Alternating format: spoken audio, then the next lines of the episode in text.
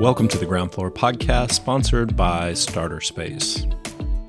I'm here with Anthony Traina with Tropical American Timber, and he's going to tell you a little bit about his slab import business for exotic slabs that he's bringing in from Costa Rica. So here's Anthony. Thank you, Josh. It's great to be here. I started this journey many years ago moving from Gainesville, Florida to Colombia in South America. I got involved with forestry projects and fell in love with the science of wood. And little by little, I found myself involved and enthralled with awesome projects down in South America and Central America to the point where I wanted to make it my career. You may know that that part of the world is, well, tropical America. It's incredibly biodiverse, all kinds of interesting woods that people are working with down there. And uh, little by little, involved with these projects, I wanted to professionalize myself. I ended up studying a master's in forestry conservation. And um, yeah, little by little, I found myself uh, in a position to make recommendations to construction companies on what kind of timber they should be using for their project as well as for furniture makers. And after about a decade of working down there with forestry and wood science, I decided that I wanted to continue the capacity of dealing with these woods, but on an international level. So I started to import these same woods to Florida, and that's where we find ourselves today. So I'm an importer of tropical hardwoods from uh, Costa Rica and hopefully soon South America. We primarily import live edge slabs and crosscuts of beautiful uh, species of wood. Our primary uh, species currently are called monkey pod and parota. We also have some teak. We are wholesaling, retailing, and also adding value to this wood. Uh, adding value in the sense of we're making uh, finished furniture, um, dining tables, conference tables. We're using them as countertops, bars, for the local community here in North Florida and beyond. I forgot if I told you that we made a great sale uh, a couple weeks ago to a carpenter in New York City. We sent our longest slab, about 19 feet long, to northern New Jersey. This guy's going to make a conference table for a company in Manhattan. So, pretty wild trajectory this wood to go from the, the jungles of Costa Rica to Manhattan. You can imagine what this wood is thinking. So, yeah, it's it's going great the full circle from uh, being a plant enthusiast myself to now importing the stuff and figuring out the ropes of what the bureaucracy that surrounds imports exports is has been a wild ride. And of course, our warehouse is here downtown Gainesville. Um, would love to continue having all kinds of visitors. And uh, yeah, it looks looks like we're doing this for the long run. Yeah, I mean, you, you've invited me a couple of times, and I've gotten to see see all of these slabs from pretty much days after you you receive that first shipment. And the the grain on these things the the difference between the the heartwood and the sapwood like really really really stands out. And even even like the just the sheer size of these things like seeing something that that is 19 foot long and right.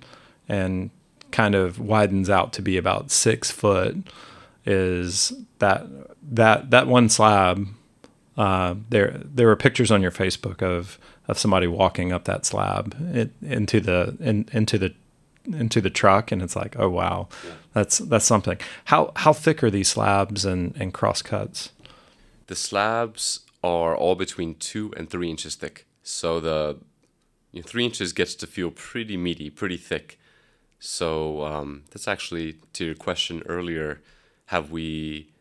How has our selection process changed? Actually, we're going to try to get a little thinner. We're going to go for between two and a quarter and two and three quarters, because actually that extra quarter inch of thickness, we're finding that it kind of scares off some customers.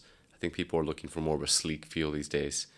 So full circle, our slabs are up to around three or three and quarters inch thick, but we might start to opt for more thin pieces, thinner pieces. And it sounds like you're providing these to a full range of customers. Um, earlier you were telling me how the crosscuts, which are kind of if you were to take a tree and as it stands, kind of cut two inches uh, out of the center of the tree, it would be kind of the roundness of the tree would be would be seen in it. Right. You, you were saying that that those um, there are some people that are trying to get into the live live edge uh, live edge timber, and they're they're using those as kind of a test case. And like you're seeing those as kind of the stepping stone to to to some of these larger and larger slabs. So how would somebody get in touch with you? What, what what's the best way for for people to get in touch with you overall? People can call or text us. Um, our business line is 352 218 2032. Um, we are on tropicalamericantimber.com as well. Um, with our handle Tropical American Timber, you can find us on Instagram and Facebook. Um, myself, I'm present on LinkedIn if you'd like to hang out in those circles. Uh, Anthony Traina on LinkedIn. Um, feel free to give us a call and give us a visit at our warehouse be- behind uh, Depot Park, about two blocks over from First Magnitude Brewery. Love to grab a beer with you after if you visit. Um, yeah, please reach out.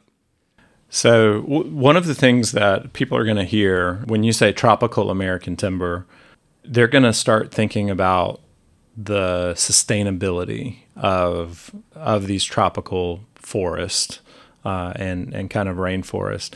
Can you speak to the the, the actual sustainability and the su- sustainability processes that that you're going through, or or maybe just your sustainability ethos?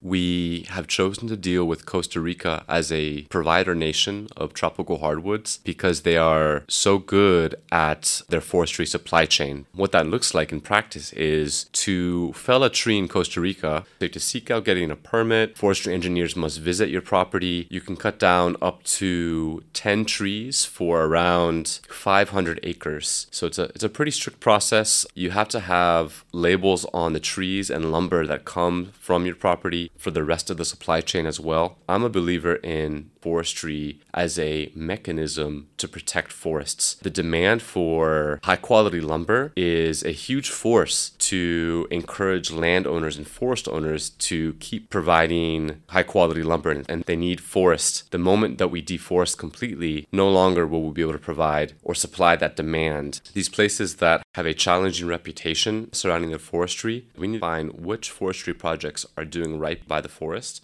and start to support those kinds of projects. The short answer is that we deal with, with Costa Rica because we believe they do an excellent job of supplying sustainable wood. That that's awesome. That that Costa Rica kind of has that top down uh, idea that their um, major industry is kind of that tourism, and they don't necessarily.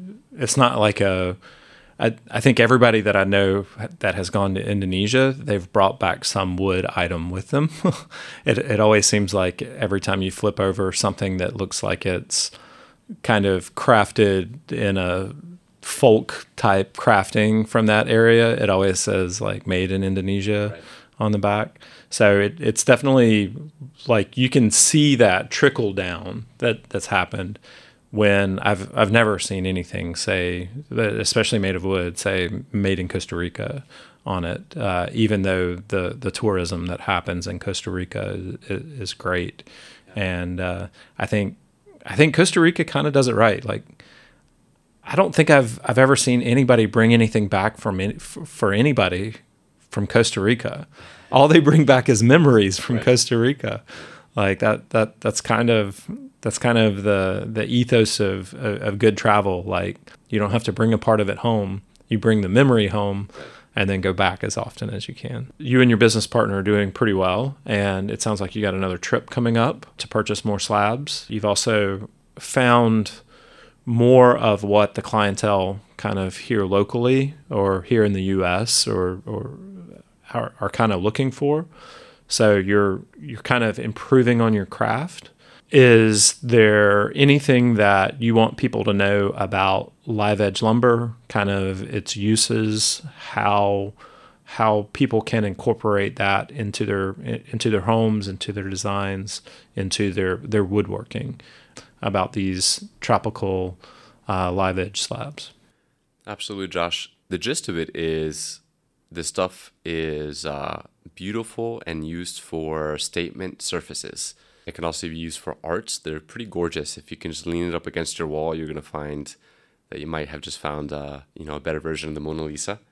They're na- they're nature's arts. They're gorgeous. Once you visit the warehouse to see what we're talking about, can't help but uh, imagine you'd agree.